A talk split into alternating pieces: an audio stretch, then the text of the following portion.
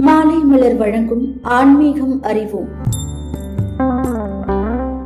ஒரு கிராமத்தில் தார்காட் என்பவர் வசித்து வந்தார். அவருக்கு ஒரு மனைவியும் மகனும் இருந்தனர். அவர்கள் இருவருக்கும் பாபாவின் மீது பக்தி அதிகம். ஆனால் தார்காட்டிற்கு பாபாவின் மீது நம்பிக்கை இல்லை. தார்காட்டின் மனைவிக்கும் மகனுக்கும் ஷீரடி சென்று பாபாவை தரிசிக்க வேண்டும் என்ற ஆசை இருந்தது. ஆனால் அவர்கள் இருவரும் ஷீரடிக்கு சென்றுவிட்டால் வீட்டில் உள்ள பாபாவின் திருவுருவ சிலைக்கு பூஜை செய்து படையில் வைப்பது யார்? என்று அவர்களுக்குள் ஒரு தயக்கம். தனது மனைவி மகனின் தயக்கத்தை புரிந்து கொண்ட தார்காட் தானே பாபாவிற்கு தினமும் பூஜை செய்து படைகளை படைக்க ஒத்துக்கொண்டார். பூஜையின் பொறுப்பை தார்காட் ஏற்றுக்கொண்டதால் இருவரும் பாபாவை தரிசனம் செய்ய ஷீரடிக்கு புறப்பட்டு விட்டனர். தார்காட் தினமும் காலையில் எழுந்தவுடன் பாபாவிற்கு தேவையான பிரசாதத்தை செய்யும்படி அவரது வேலையாட்களிடம் கூறுவார். அந்த பிரசாதம் காலையில் பாபாவிற்கு நைவேத்தியமாக வைக்கப்பட்டு பூஜை செய்யப்படும். அலுவலகம் சென்று வந்த பின் அந்த பிரசாதத்தை தார்காட் மதிய உணவாக சாப்பிடுவார்.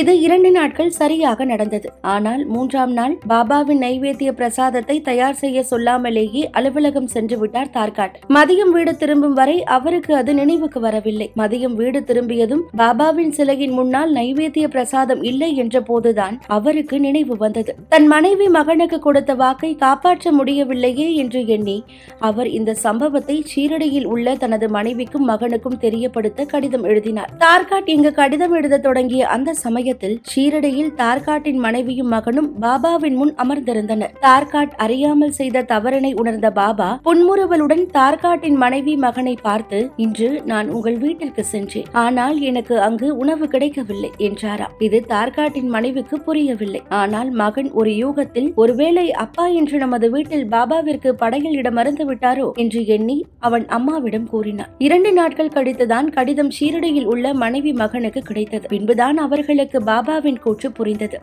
தன் மனைவி மகனுக்கு கொடுத்த வாக்கை காப்பாற்ற முடியவில்லையே என்று எண்ணி தான் செய்த தவறை உடனடியாக தெரியப்படுத்த முயன்ற தார்காட்டின் உணர்வும் உண்மையான பக்திதான்.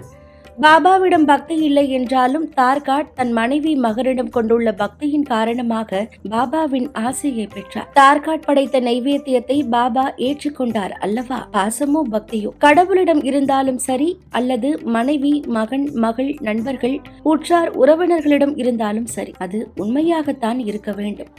தார்காட்டின் மனைவியும் மகனும் பாபாவிடம் காட்டிய பக்தியும் சரி தார்காட் தனது மனைவி மகனிடம் காட்டிய நேர்மையும் சரி. இரண்டுமே ஒன்றுதான். தொடர்ந்து இணைந்திருங்கள். இது மாலை மலர் வழங்கும் ஆன்மீகம் அறிவோம்.